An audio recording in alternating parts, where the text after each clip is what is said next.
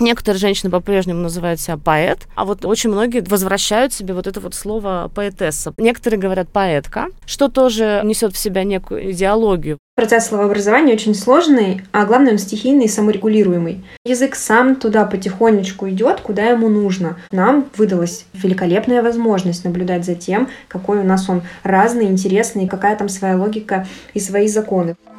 Не слабый пол. Подкаст проекта «Гласная».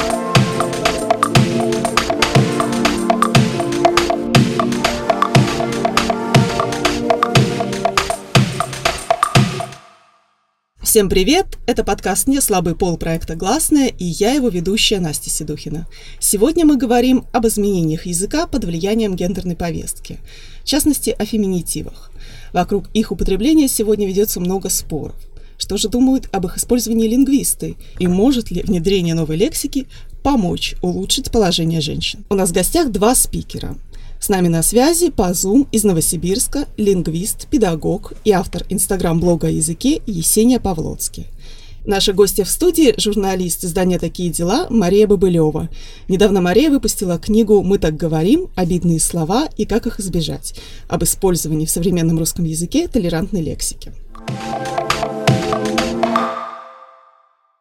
По вашим оценкам, когда в России начались разговоры об использовании феминитивов в отношении профессий и почему вообще возник сам вопрос об их использовании? Около 10 лет назад, кажется, как и многие другие дискуссии, касающиеся словоупотребления вообще. Тут дело и в повестке, наверное, и в том, что люди вообще стали больше рефлексировать на тему того, кто, почему, как говорит. Поэтому да, около 10 лет назад, по моим ощущениям.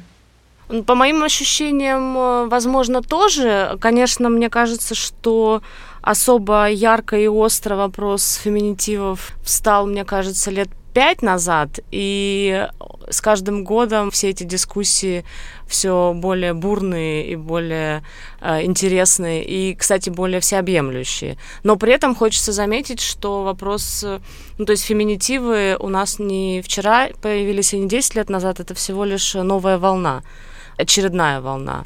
Этих волн было уже несколько, начиная вот с 20 века, и, собственно, феминитивы были и до этого.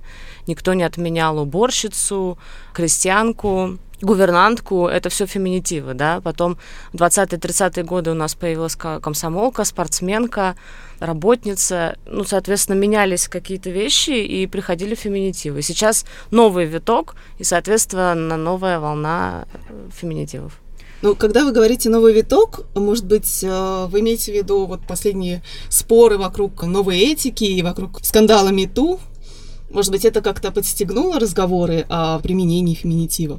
Мне кажется, что скандал МИТУ – это всего лишь еще одно проявление меняющегося отношения к месту женщины в этом мире. Я думаю, что женщины, которые стали их стало быть видно на посту, например, генеральных директоров э, компании, где-то в политике. Это все началось, мне кажется, э, сильно раньше. Э, ну, на Западе там лет 30 уже плюс-минус назад, да, и все это только набирает обороты. У нас чуть попозже, но тоже не в 5 и не 10 лет назад.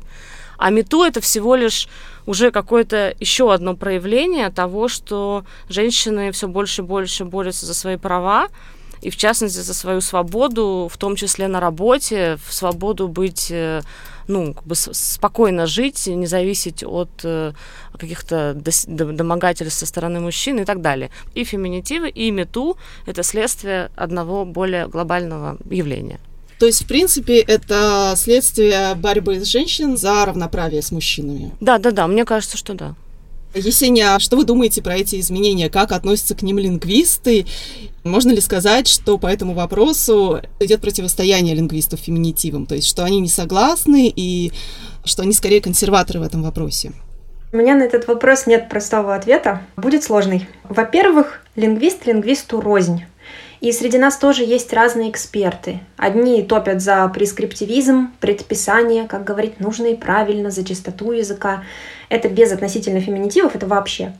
А есть э, дескриптивисты, люди, которые ко всем языковым явлениям относятся так, как к ним по-хорошему стоило бы относиться. Мы их наблюдаем, изучаем, описываем, все изменения считаем естественными. Поэтому нельзя отрицать, что есть лингвисты, которые до сих пор ставят блок на все новое и опираются на сдерживающие механизмы. А, поэтому я скажу за себя и за коллег, которые мою позицию разделяют. Все языковые явления — это данность. Когда мы смотрим на клетку под микроскопом, например, нам же не приходит в голову рассуждать о верном и ложном, мы только наблюдаем за ней. И новые феминитивы, я сейчас говорю о, о феминитивах, которые у нас вот на, на повестке, которые вызывают разнообразные горения, психотерапевтка, авторка, определенный интересный объект для изучения. Выступать против них — это непрофессионально, а еще очень скучно. У меня есть единственный контраргумент, если его вообще можно так назвать. Активное продвижение какой-либо модели словообразования, это могут быть слова, ударения, модели словообразования, опять же, ведет вовсе не к тому, что к ним появляется привычка, основанная на смирении. Язык работает сложнее. Когда какая-то группа людей настаивает на особом словоупотреблении, такое словоупотребление начинает маркироваться. Есть эм, есть такое понятие социолингвистическая маркировка. Это, знаете, когда в компании людей кто-то говорит, я сегодня была у психотерапевтки, и в ответ он получает э, звук цикад. Потому что человек хотел передать фактическую информацию, а вместо этого он выдал манифест. Потому что лексика это окрашена идеологией. В итоге всем плевать, где она была, у психотерапевтки, врачки, авторки – Люди получили информацию, ага, она из этих, и они получили ее первым слоем. Ну, или они могли дать реакцию «Ура, она из таких же, как я!» Но это все равно коммуникативный провал, потому что фактическая информация оказалась на последнем месте, а вперед выступила идея. Но это не хорошо и не плохо, вот что важно понимать. Это данность. Сейчас феминитивы работают как лексика определенной группы людей, придерживающихся конкретных взглядов. Это вот первое, что я могу здесь сказать. А второе, вы знаете, у лингвистов есть целый ряд разъяснений по поводу самых разных заблуждений на эту тему. Но это не противостояние, это называется просвещение. Я не буду, конечно, перечислять все, это очень долго. Скажу об одном. Род не равно пол. Все об этом говорят уже просто, но из всех утюгов. Род выделился не для того, чтобы указывать на мужчин и женщин, а для того, чтобы разграничивать формы на уровне словесной формулы. Э, скажу проще. Род существительного – инструмент для согласования с зависимыми словами. То есть белый снег, белая рука, белое поле. И важно понимать, что для языковой системы феминитив – это не инструмент отражения равенства между мужчиной и женщиной. Следовательно, тут мы воспользуемся элементарной логикой, такое равенство не ведет к появлению феминитивов, а феминитивы не ведут к равенству. Да, безусловно, их лоббирование и бесконечные дискуссии на эту тему могут вести к желаемым изменениям в обществе. Но мы понимаем, что это происходит косвенно, потому что чем больше мы обсуждаем проблему, чем больше мы уделяем ей внимания, мы стимулируем активное сообщество бороться с ней.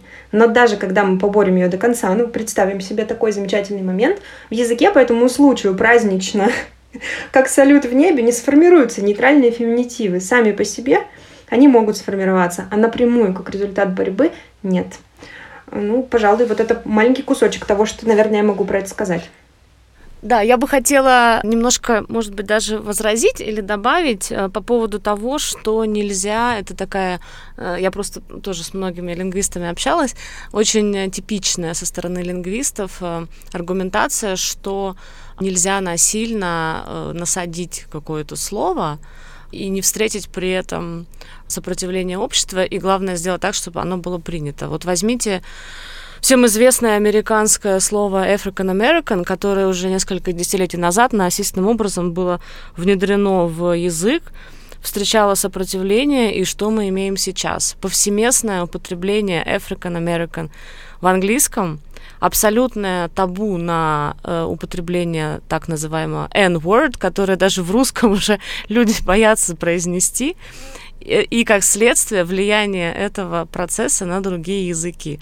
Почему в русском языке вот как бы в его, скажем так, в толерантной лексике русского языка слово «негр» становится все менее и менее приемлемым и корректным. Это не потому, что это наши какие-то процессы, наше неравенство, наши какие-то беды, да, у нас нет, ну, то есть у нас есть расизм, но свой другой, да. Это американское влияние, и э, все больше и больше мы встречаем слово афроамериканец, либо там темнокожий, каждый уже сам как-то выбирает. Но это именно пример того, как абсолютно насильственным образом под влиянием общественных процессов было вытеснено слово и сделано вот там, в Штатах, абсолютно, то есть маргинальным. Его нельзя сказать нигде. Таких примеров э, еще есть, да, но это вот очень самый яркий пример.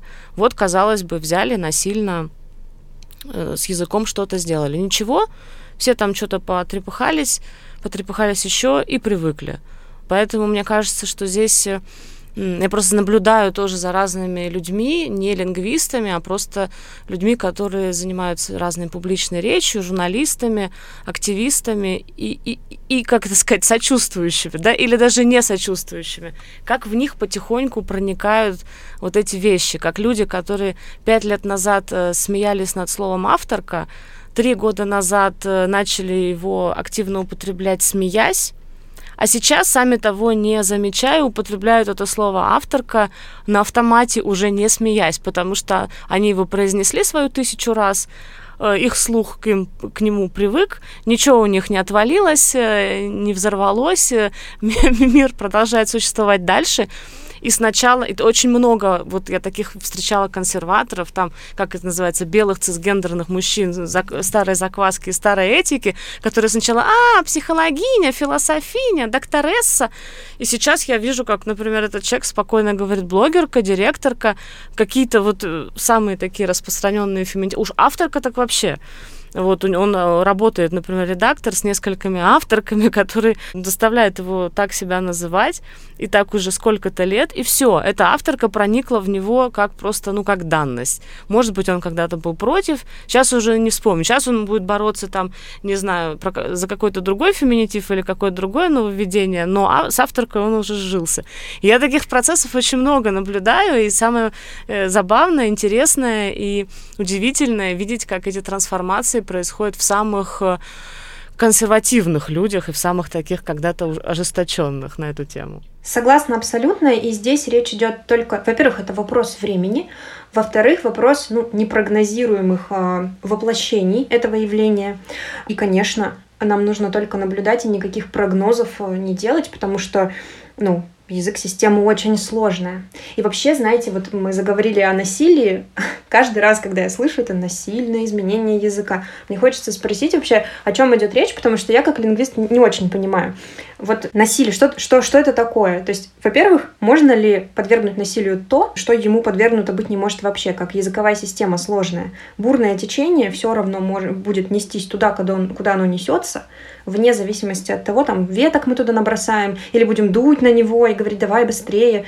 Это язык. Его нельзя, его нельзя изнасиловать, ему нельзя ничего противопоставить или, или как-то навредить.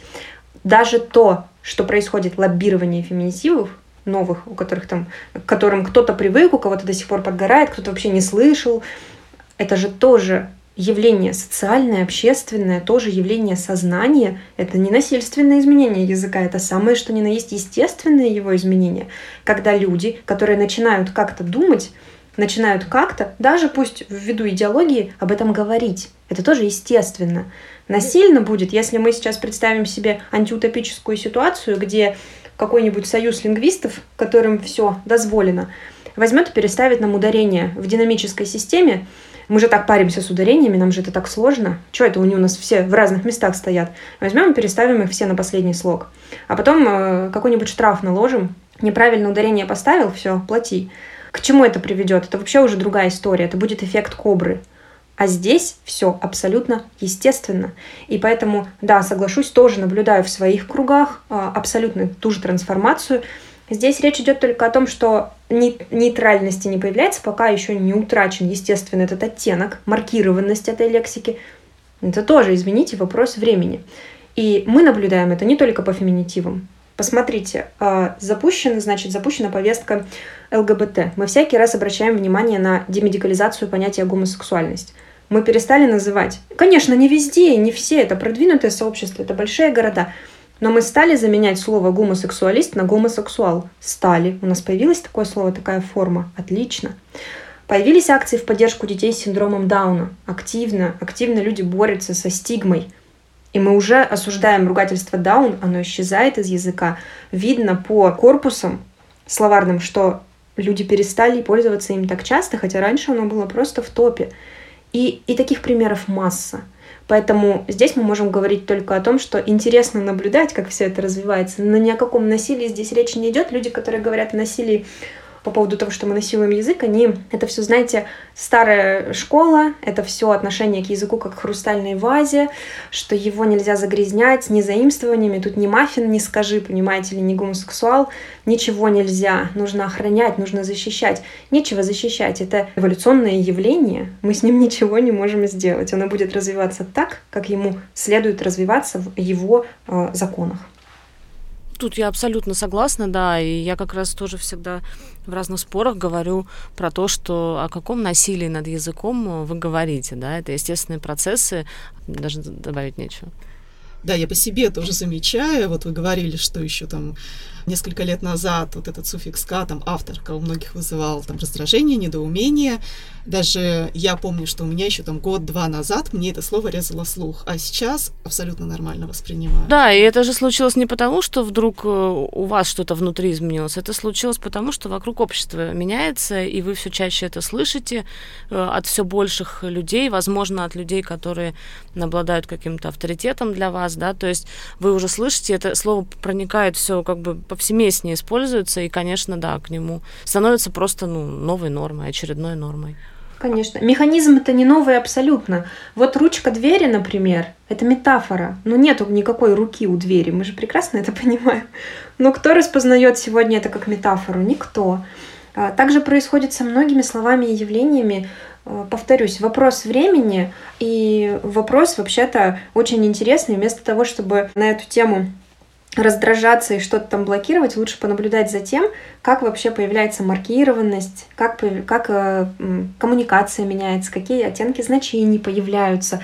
Вот что интересно. Неинтересно спорить и ругаться, потому что мы же здесь противоречим самой идее коммуникативной системы. Она нам для того, чтобы ну, когда-то там выживать более эффективно, а сегодня для того, чтобы понимать, слышать друг друга. Так что же мы? тратим время понапрасну, лучше, по-моему, здорово, что у нас есть возможность на а, примере такого феномена, феномена, прошу прощения, изучать язык, смотреть, какие в нем есть законы. Классно же, что каждый человек сегодня в Твиттере, на Фейсбуке уделяет этому внимание и узнает, что оказывается система динамичная, что она развивается, что в ней есть и это, и это, а не так, как нам в школе Марья Ивановна рассказывала. Поэтому это круто.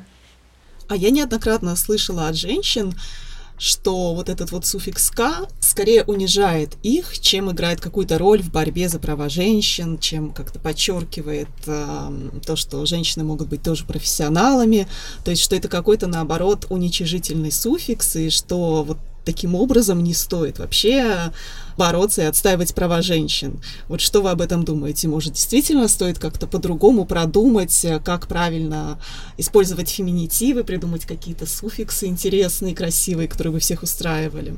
Мне кажется, ничего придумать э, насильно не получится, и с этим вот суффиксом «к» и разными другими «ша», «ща», там вот их сколько их там много, да, ха и прочие. С ними двоякая вещь. С одной стороны, да, я понимаю, про что вы говорите, когда, например, журналист и журналистка, да, и самой женщине часто кажется, что когда она называет себя журналист, это звучит более профессионально, более как-то так э, серьезно. А журналистка это какая-то такая, ну, не до журналист, какая-то такая девочка, практикантка на побегушках, ну, не знаю, что-то такое. И, собственно, женщина, чтобы отстоять свой, показать лишний раз свою важность и свою как бы, серьезность, предпочитает э, журналист, автор, а не, ну ладно, допустим, автор э, еще может смущать кого-то, автор как, как совсем новый феминитив, но журналистка это все-таки вполне слово-то известное. Да, и есть какое-то такое представление, что с, вот с этим окончанием, суффиксом «к» профессии становятся как будто менее престижными. Да-да-да, да-да-да. И вот название, и как бы они уже знают и, может быть, бы хотели, но еще впадают в старую эту парадигму, как более устоявшуюся, что ли, как более понятную и большим количеством людей принимаемую. Есть другая вещь, когда ты начинаешь специально переприсваивать себе, отстаивать новое слово или, допустим, старое слово, но его нормальное употребление. Вот, например, я просто пообщалась в литературных кругах, и, наверное, многие знают про то, что женщины очень давно, поэтессы, предпочитали называть себя поэтом, отсылаясь да, к Цветаевой и к Ахматовой, которые говорили, что вот мы тут не поэтесса, потому что поэтесса это что-то такое легкое, такое несерьезное в альбом пишет там какие-то стишки. А поэт вот это серьезный поэт, вот наравне вот с поэтами-мужчинами, да. И очень долго такая вещь была закреплена, и вот теперь, а, особенно вот фем-поэтессы, да, феминистки-поэтессы, и многие просто современные поэтессы даже, которые не причисляют себя к феминистской поэзии, возвращают себе назад это слово поэтесса. Они говорят про него громко, гордо, называют себя Э, поэтессами специально, чтобы вернуть это слово, чтобы сказать, этот суффикс, он женский, это прекрасно, вот я его гордо несу, потому что я женщина-поэт да, ну то есть женщина-поэтесса. И это прикольно, потому что сейчас вот э, встречаешь знаменитых поэтесс, которые часто, некоторые говорят поэтка, что тоже несет в себя некую идеологию, вот это новый феминитив, это не старая поэтесса, это не вот этот вот маскулинизированный поэт, а это поэтка, то есть по слову, даже поэтому уже понятно, что как человек себя определяет. Современный, молодой, дерзкий, за равноправие, скорее всего, с фем-повесткой, да. Некоторые женщины по-прежнему называют себя поэт, а вот э, очень многие, да, возвращают себе вот это вот слово поэтесса. Поэтому с этими окончаниями и суффиксами тут, мне кажется, тоже очень интересные происходят вещи и очень интересное время, когда можно наблюдать вот этот весь суп, компот из всего вот этого, и видеть эту трансформацию вот прямо здесь и сейчас. Мне вот со своей стороны прям очень интересно наблюдать. И вот, например, одна и та же женщина какие-то, допустим, номинации приняла уже, какие-то еще нет.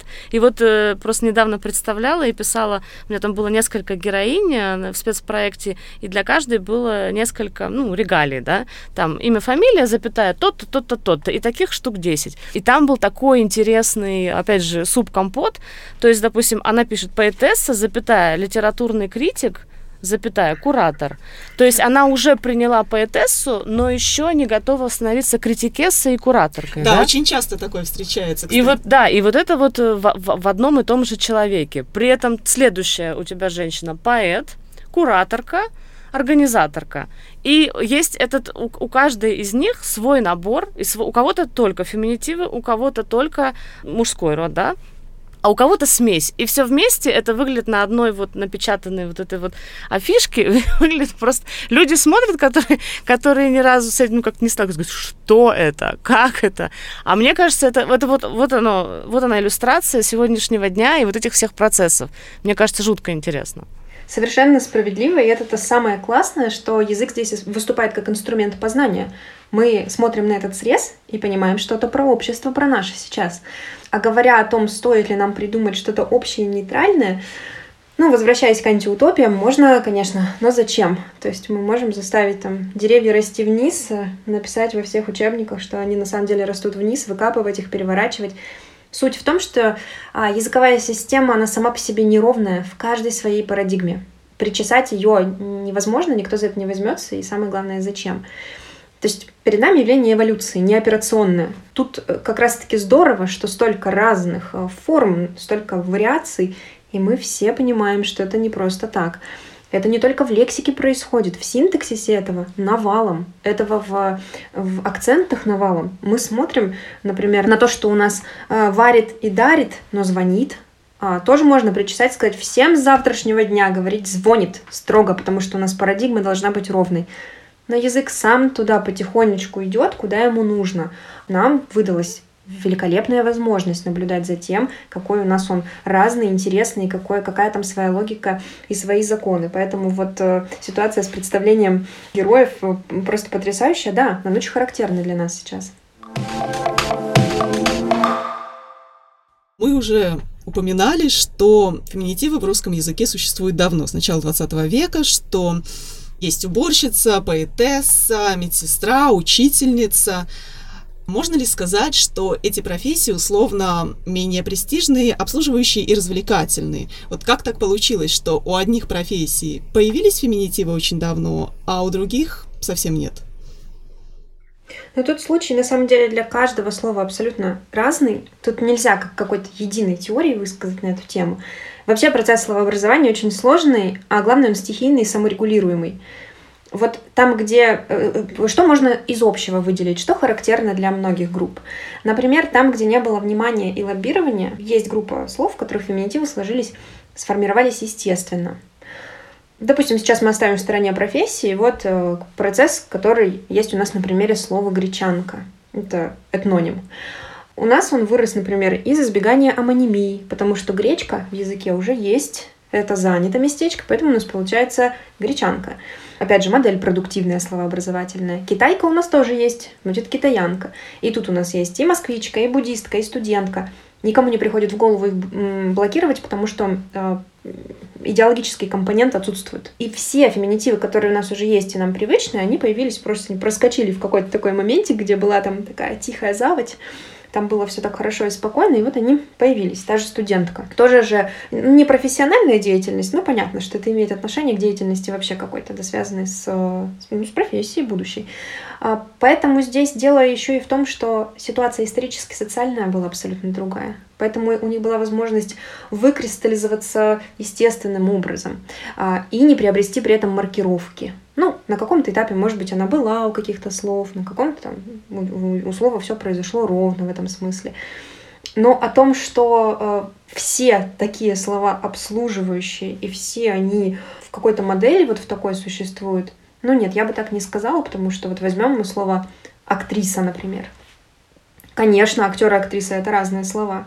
Конечно, у них различаются, нет, не лексические значения, но оттенки значений, потому что мы же можем сказать, это, а, актриса же у нас полисимант, мы можем сказать, ой, ну ты такая актриса, а про мужчину мы точно не скажем, ой, ну ты такой актер, невозможно. То есть оттенки разные, безусловно, есть, но то, что слово актриса обозначает профессию менее престижную, чем слово актер, конечно, несправедливо, хотя слова разные. Поэтому тут вот тут дело многих-многих факторов. Ну да, я, я, собственно, скажу, могу сказать просто более э, таким упрощенным языком. Конечно, то, что у нас э, феминитивы, ну, они, кстати, же и раньше 20 века были, там, не знаю, гувернантка да. какая-нибудь там и так далее. Они, конечно же, отражают то, что было в обществе, да. Те, то, чем женщины занимались, чем им было прилично, привычно, нормально заниматься, да, то есть это действительно часть обслуживающих профессий, часть э, таких, как сказать, артистических, да, типа художница, вот действительно актриса, певица.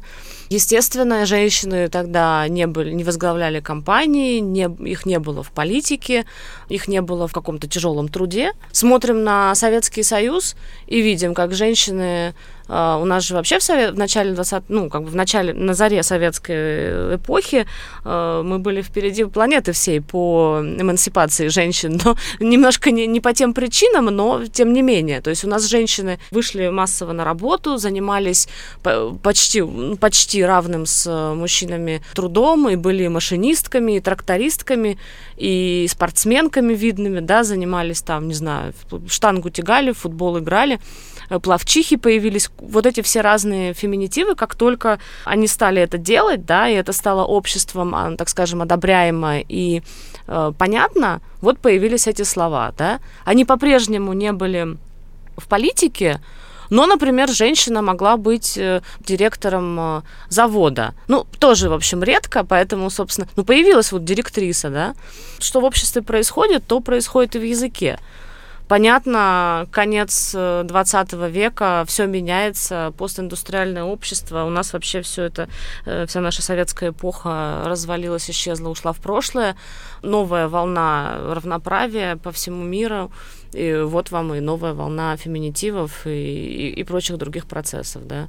Сейчас женщины борются за то, чтобы быть представлены вообще везде, и наравне с мужчинами, и отсюда вот, пожалуйста, новые названия. И причем, да, и причем директор и дальше женское фамилия имя отчество уже не устраивает никого, видите.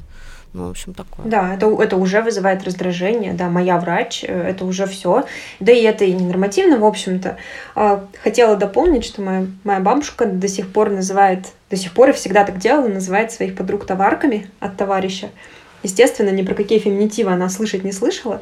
Никогда в этом слове не было никакого такого оттенка для нее. Для нее это естественно. Но заметьте, это не актриса, это не поэтесса, это товарка, та самая авторка, которая у нас сейчас есть и вызывает у нас неоднозначные э, эмоции. Она для, там, для моей бабушки, которой 87 лет, это для нее абсолютно обычное нейтральное слово, и мы тоже можем судить о том, как, как, как это для нее было, как это было в том обществе, потому что ни о, ни о каких спорах о феминитивах она, естественно, ну, не знает и не рассказывает. Поэтому да, здесь мы, здесь мы можем только судить о том, как мы сегодня живем и как мы про это думаем. Но о меньшем престиже не всегда приходится говорить, потому что это все всегда вещи надуманные. Вот то, что вы говорили про э, суффиксы, да, унизительные. Вот э, там поэтка это вообще не то пальто. Но это все попытка притянуть какую-то теорию к своим ощущениям. Вот мне оно не идет, мне оно не нравится, я не чувствую, что это мое. И поэтому я говорю вот так. Люди, которые отказываются говорить кофе оно, они тоже там придумывают себе, что род так не формируется, что вообще-то есть какая-то... Потом еще же начитались все Википедии вообще статей научных, да, а вообще-то должно быть мотивирующее слово. Ну, в общем, все овладели терминологией и поперли. А на самом деле нет ничего проще. Дружок, тебе просто не нравится говорить кофе оно, вот и все. А твоим детям будет окей. Поэтому тут наука ни при чем. Не нужно натягивать сову на глобус и оперировать терминологией, которые ты не, там, не знаешь и не понимаешь.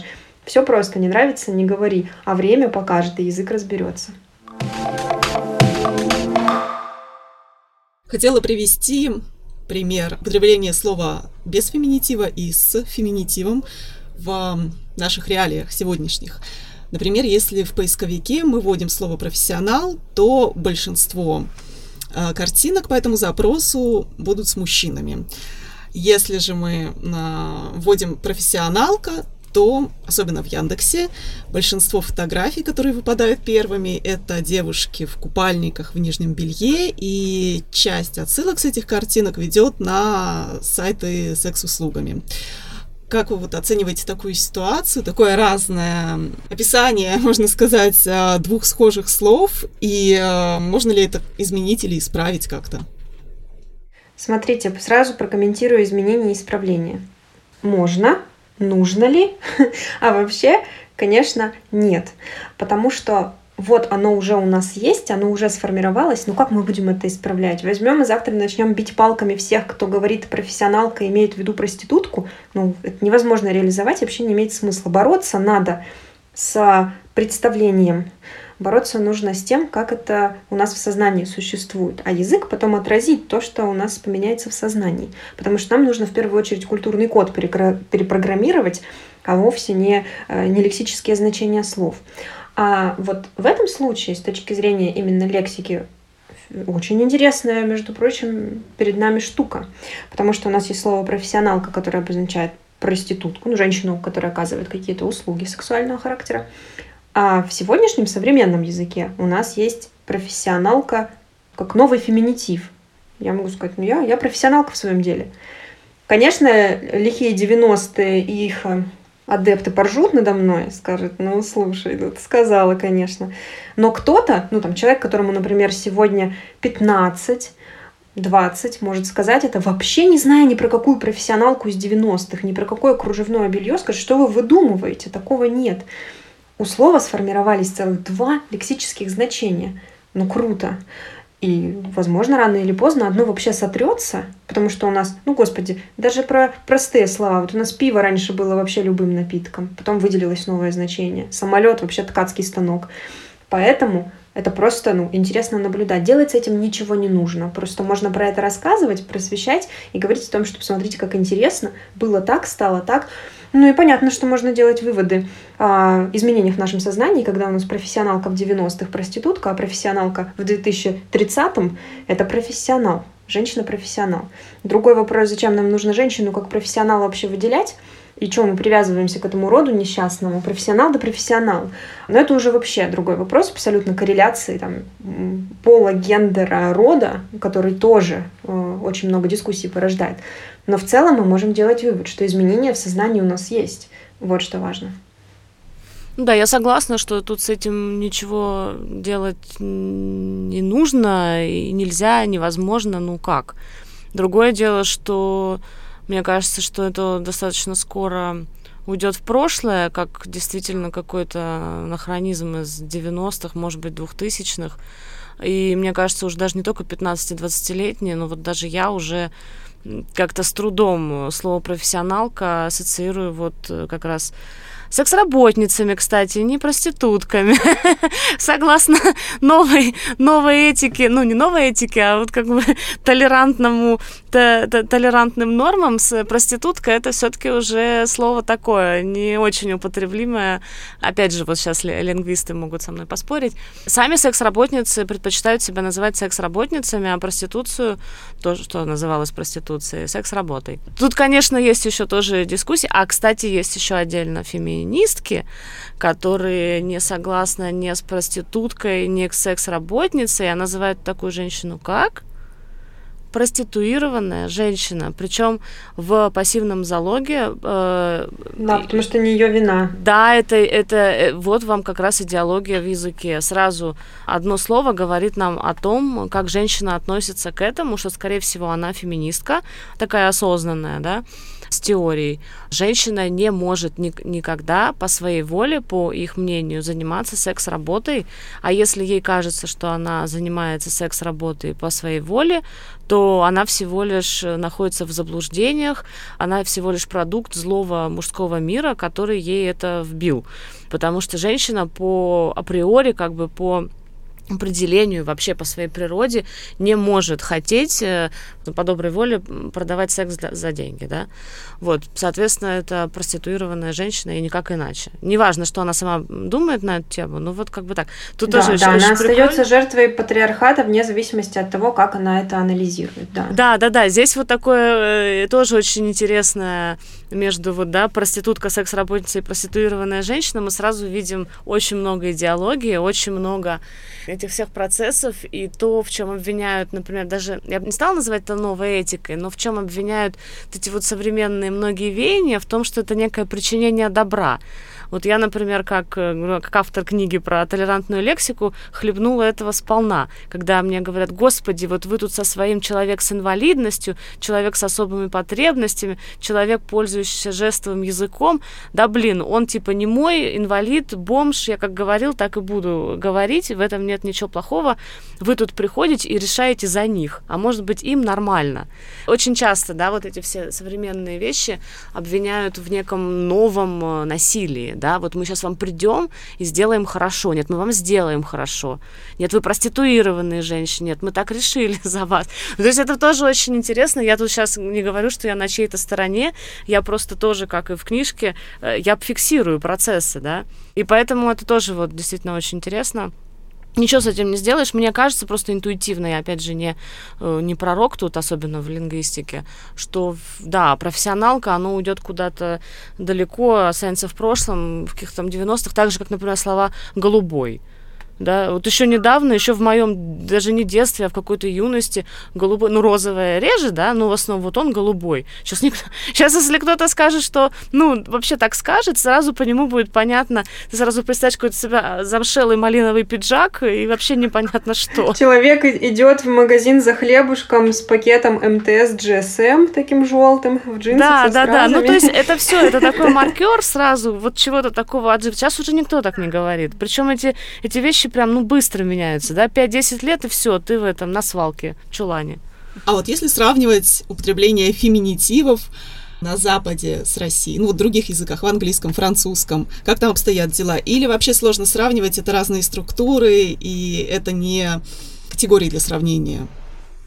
Ну, раз, разные языки, конечно, другой язык, вообще другая система, другая история, абсолютно. Ну, из последнего, что я помню, а, буквально вот вчера говорили с полисменом было точно э, в английском языке. Там были возмущения, что это полис и сразу мэн. А как же полисвумен? Да вообще, да, много этого, конечно, потому что тенденции-то в обществе плюс-минус одни, поэтому, конечно, там тоже возникают такие вопросы. Во Франции поправьте меня, если я не права, во Франции где-то недавно появились тоже какие-то чуть ли не законодательные на Украине, да, были вопросы узакониваний, ну то есть о кодификации вообще-то э, равных парадигм, чтобы было и то, и то. Поэтому да, в других языках тоже такая проблема, конечно, есть. Да, да, да. И вот насколько хочу добавить, вот с этим полисменом, да, вот э, английский с ним проще в том смысле, что у них нет родовых окончаний, поэтому, с одной стороны, просто. А с другой стороны, действительно, названия очень многих деятельностей и профессий имеют это слово «man», да, в конце.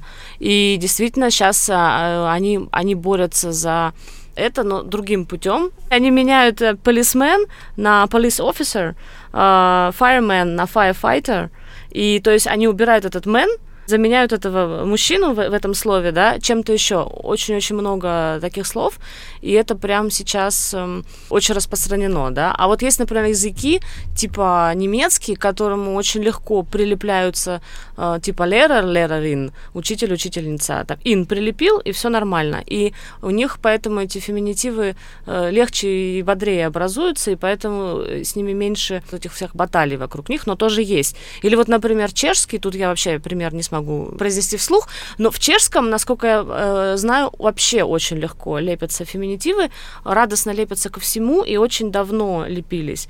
Поэтому тут, мне кажется, конечно, тоже зависит от языка, но в рамках вот этих вот различий все равно идут эти процессы, вот как общественные идут, да, так они и будут идти в, английском по-своему, в там, немецком, чешском по-своему, а, например, там, где они не идут пока еще, например, в каком-нибудь Иране, я не знаю, что там с фарси происходит, но, скорее всего, у них там ничего подобного нет. А вот когда они начнутся, вот тогда наверняка и э, фарси потерпит э, какие-то изменения, не знаю какие, но наверняка. Поэтому здесь все, конечно, зависит от языка, но и от общественных процессов тоже, мне кажется.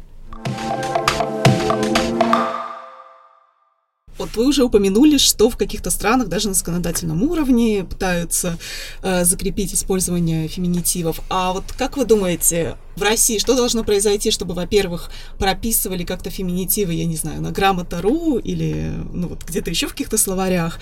И, может быть, вот есть идеи на законодательном уровне, вот что должно произойти, чтобы тоже вот как-то было оформлено использование феминитивов? Можно я скажу про законодательный уровень, э, что, на мой взгляд, у нас столько в последнее время особенно законодательных инициатив, запрещающих все. Давайте не будем лезть еще и в язык, давайте вообще побольше разрешим и поменьше запретим. И все, что можно не регулировать законом, давайте не будем регулировать законом. Если нам еще и феминитивы пропишут в обязательном порядке и будут штрафовать за них там по 10, по 20 тысяч, вышел, сказал, все, то это просто вообще... Мне кажется, что это просто... Я, я надеюсь, что этого не случится никогда, и надеюсь, что все остальное из законодательных инициатив излишних отомрет э, поскорее. Вот. А э, что касается грамота.ру, мне кажется, что оно туда все проникнет, как только чем больше его будет в разговорной речи, в обществе, в публичной речи, конечно, оно проникнет в словари и, и во все более такие институционализированные вещи. Вот. Конечно, тут вопрос, тут вопрос первого. Тут вопрос яйца курицы. Сначала происходит изменение, появляется привычка, появляется нейтрализация, а потом уже появляется кодификация. И то, знаете, с нашей лексикографической практикой русской, российской, вернее сказать, это очень непростой процесс, потому что у нас нет э, никакой системы, которая позволила бы нам чик-чик быстренько внести в словарь, дать коннотации, дать микрозначения. У нас все это, наша лексикография за этим не поспевает. И э, что нужно для того, чтобы появилось? Что нужно для того, чтобы узаконилось? Вообще, на самом деле, честно, вот абсолютно никакой необходимости в этом нет, потому что есть узуальная норма. А узус — это и есть та самая противопоставленная норма норме, которая нам привычна, мы так говорим, потому что нам так понятно. Кодификация не равно появлению нормы. Потому что вот у нас кодифицировано там, что, ну там с ударениями, например, не балуйся. Ну вот где мы это слышим? Ну нет этого. И поэтому речь идет только о том, чтобы избавиться от э, окраски какой-то, чтобы появилась нейтральность и чтобы появилось распространение широкое. тоже вопрос очень большого времени, и еще непонятно, как там дальше пойдет. И про запреты я абсолютно согласна. Это, слушайте, любой специалист, который работает со словом, скажет, что это ну просто бред, потому что это, во-первых, это стратегически неверно, потому что всякий раз, когда мы привлекаем внимание к проблеме, мы заставляем с ней бороться, а то и порождаем какие-то суперэффекты. Ну, например, у нас там появляется закон о том, что, ну, допустим, допустим, чтобы такое придумать, допустим, пропаганда чего-нибудь того, чего нельзя пропагандировать. Ну, в смысле, невозможно по природе своей. Ну, у нас появляется такой закон. И что случается с обществом? Люди начинают выходить из шкафов, говорить, а я вот тоже, между прочим, а я вот давненько молчал, хотел сказать появляются множественные обсуждения, дискуссии. Оказывается, что таких людей масса, что это вообще-то нормально, что пропагандировать это нельзя. И ого себе, вот это внимание, вот до чего уж государство-то не хотело, чтобы такое внимание было этому оказано. Наоборот, хотели закрыть, запечатать, прекратить разговоры. Тот самый эффект кобры. Вы, я просто сказала уже несколько раз про это, но я для нашей публики расскажу, вдруг не знают, о чем я говорю. А англичане во время колониального правления в Индии обнаружили, что у них там очень много кобр развелось, опасно. И чтобы избавиться от этих змей ядовитых, губернатор назначил награду. Вот вы э, поймаете змею, убьете, голову принесете, вот вам награда. Количество змей сначала снизилось, стали убивать, приносить. А потом индийцы сообразили, что ну, можно же разводить, потом убивать, получать премию.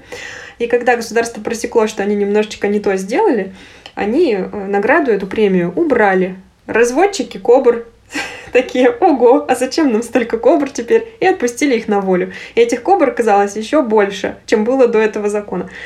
Поэтому то же самое, что сейчас происходит с запретом мата э, в социальных сетях уже, ну, привет. То есть все это ни к чему не ведет. Любые такие вот вмешательства, вот а, здесь уже можно говорить как раз о насилии, а, даже не насилие, а какой-то нелепости, потому что система это все равно в, в, в рассогласовании с этим идет это ничего не решит. Как я и говорила, при программировании наше совместное действиями, усилиями, акциями различными по привлечению внимания к важным вещам, чтобы у нас не было эйблизма, чтобы у нас не было неравенства, чтобы у нас не было притеснения. А тогда, когда это произойдет, язык-то уж найдет лазейку, чтобы показать нам, что он все схвачено. Я все понял, ребята, у вас в сознании это появилось, а у меня вот у вас это лексика на готове, и синтаксис, и даже ударение я вам принес специальные для того, чтобы вы пользовались и отражали то, что у вас появилось в голове.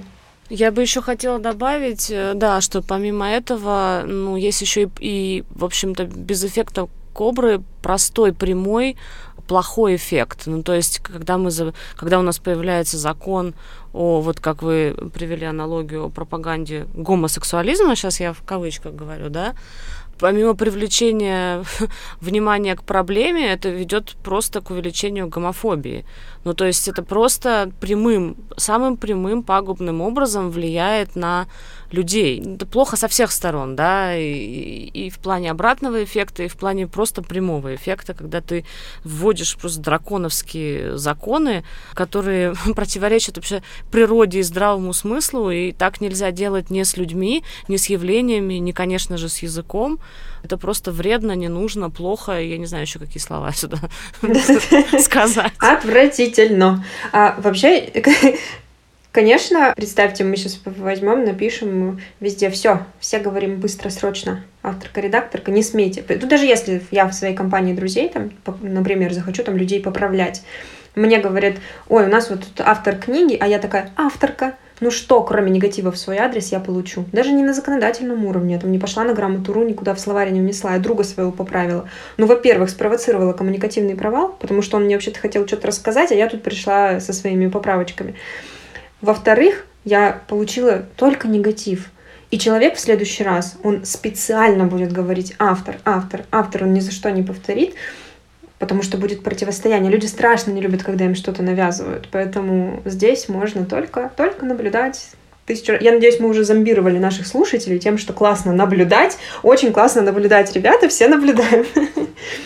Я понимаю, что прогнозы вещь неблагодарная, но все-таки по вашим ощущениям, феминитивы скорее будут входить в русский язык, или пока что еще рано говорить об их широком распространении? Ну, конечно, будут. А куда, а куда же они денутся, если происходят изменения в обществе, если происходят изменения в сознании? Вообще, э, не только о словах, это мы сейчас говорим о, о морфологии, то есть о морфемике, когда у нас просто трансформируются, появляются какие-то новые слова. А сколько у языка вообще средств, которыми он может это выразить? Может, он вообще по-другому когда наступит этот день равноправия славный, может, он вообще найдет другие способы выразить то, что у нас в голове есть. Есть э, теория такая, поросшая мхом, теория лингвистического релятивизма. Якобы язык определяет мышление, и лингвистические категории ограничивают и определяют когнитивные категории. И ее, помните, очень красиво воспели в фильме «Прибытие». Там лингвист изучает язык инопланетян, в котором нет времени, а потом начинает сама видеть свою жизнь, потому что в ее сознании время перестает быть линейным такая магия происходит. И мы думаем, ага, сейчас вот появятся феминитивы, мы их сейчас очистим от всех дополнительных значений, сейчас мы их нейтрализуем, и потом, и потом в прекрасной России будущего все будут равными. Процесс точно обратный. Теория лингвистического релятивизма опровергнута, во-первых, во-вторых, очень сложна. Ну, то есть, если подойти к ней прям философски. Сначала мы начинаем что-то думать и понимать про нашу жизнь, сначала у нас появляются инициативы и равенство, а потом язык отражает то, что у нас появляется в обществе. И, скорее всего, следуя этой логике и единственной справедливой теории первичности сознания и отражения этого в языке, можно говорить, что, конечно, и феминитивы, и многие-многие другие средства, и куча разных новых слов будут появляться, потому что и мы не стоим на месте, и каждый день в нашей голове появляются какие-то новые э, открытия. Хотела сказать инсайт, Господи, прости. Новое открытие. Ну, на этой прекрасной ноте хочется либо закончить, либо начать новую дискуссию, потому что в моей книжке как раз-таки в предисловии я начинаю с фильма «Arrival. Прибытие», который я очень люблю, и в котором как раз-таки вот эта вот теория Сипера Ворфа про то, что э, язык определяет сознание, показана очень красиво. И я искренне сама лично в нее верю. А, я считаю, что э, язык не только, например, определяет сознание, понятно, что сознание определяет язык, с этим вообще никто не спорит. Мне кажется, что это двустороннее движение, движение в обе стороны. И я очень верю в то, что если ты сто раз скажешь бездомный, а не бомж, у тебя изменится отношение к явлению. Очень-очень много аргументов. Я слышала людей, которые со мной спорят, какая разница, как я его называю. Вот я могу его называть бомж, но я э, доначу на ночлежки и вообще вообще я как бы э, делаю там какие-то разные нормальные вещи. инвалид я тоже говорю, а не человек с инвалидностью, но при этом я там, не знаю, собственную, не знаю, потом и кровью построил пандус для них или там тоже оформил регулярное пожертвование на какую-нибудь организацию, которая работает с людьми с инвалидностью. Я все это слышала миллион раз, но я глубоко убеждена, что язык определяет сознание тоже как мы говорим, так мы и думаем. То есть то, как человек вообще формирует э, слова, как он формирует свою речь, как он ее выражает, как он выбирает говорить, говорит что-то о нем. И то, как мы... То есть мы можем поменять себя, а как следствие и общество, в том числе посредством э, нашей речи. Если мы будем э, говорить оскорбительным языком, то, со- соответственно, мы мы себя так и презентуем. Мы такие есть. Мы делаем это общество более жестоким, более каким-то вот джунглеподобным. Ну, нетолерантным, да. А когда мы хотим донести какую-то другую вещь, мы можем говорить по-другому. Мы можем таким образом менять собственное мышление и, как следствие, менять э, окружение. Ну, я могу об этом говорить часами, поэтому я лучше замолчу. Но на самом деле, дополню, и, наверное, да, это будет конец, потому что без говорить действительно можно бесконечно, тут же столько всего. Действительно, да, поэтому я говорю, очень сложная теория, нельзя однозначно про нее вот так сказать, что только так и никак иначе, потому что даже если мы там используем какое-нибудь слово, вот, говорим в кругу товарищей своих гомосексуал, да, мы совершили над собой усилия, нам привык, привычнее было бы, может быть, по-другому сказать, потому что стигма есть в нашей голове, но мы сказали, люди обратили внимание, и там уже не важно, что дальше. Главное, что люди обратили внимание, начали говорить о том, как это, почему это так, что произошло, почему ты так говоришь. С феминитивами ровно та же история. Ты можешь быть тысячу раз не согласен, что другой человек называет кого-то авторкой, тебе это может резать слух, Но ты обратишь внимание, а человек тебе скажет, а ты знаешь, я делаю так, потому что я хочу показать видимость женщины. А ты знаешь, что есть такая проблема, что женщины невидимы, что им меньше платят, а еще вот это вот и вот это вот. И все, ты уже просветил народ вокруг, ты уже расширил чье-то информативное пространство. И в этом смысле, ну, конечно, мы меняемся, в том числе благодаря тому, как мы говорим. Поэтому это очень, тоже очень интересно. Не слабый пол. Подкаст проекта «Гласная». Если говорить о домогательстве со стороны мужчин, не только они виноваты. Мой муж меня бьет, а почему ты не задумывалась об этом? А что ты сделал для того, чтобы он тебя не бил? Там существует глагол теперь «харасить». Как? Харасить. Но только не надо из этого делать миф, что у нас острейшая проблема с насилием в семье. Цифры должны были быть другие.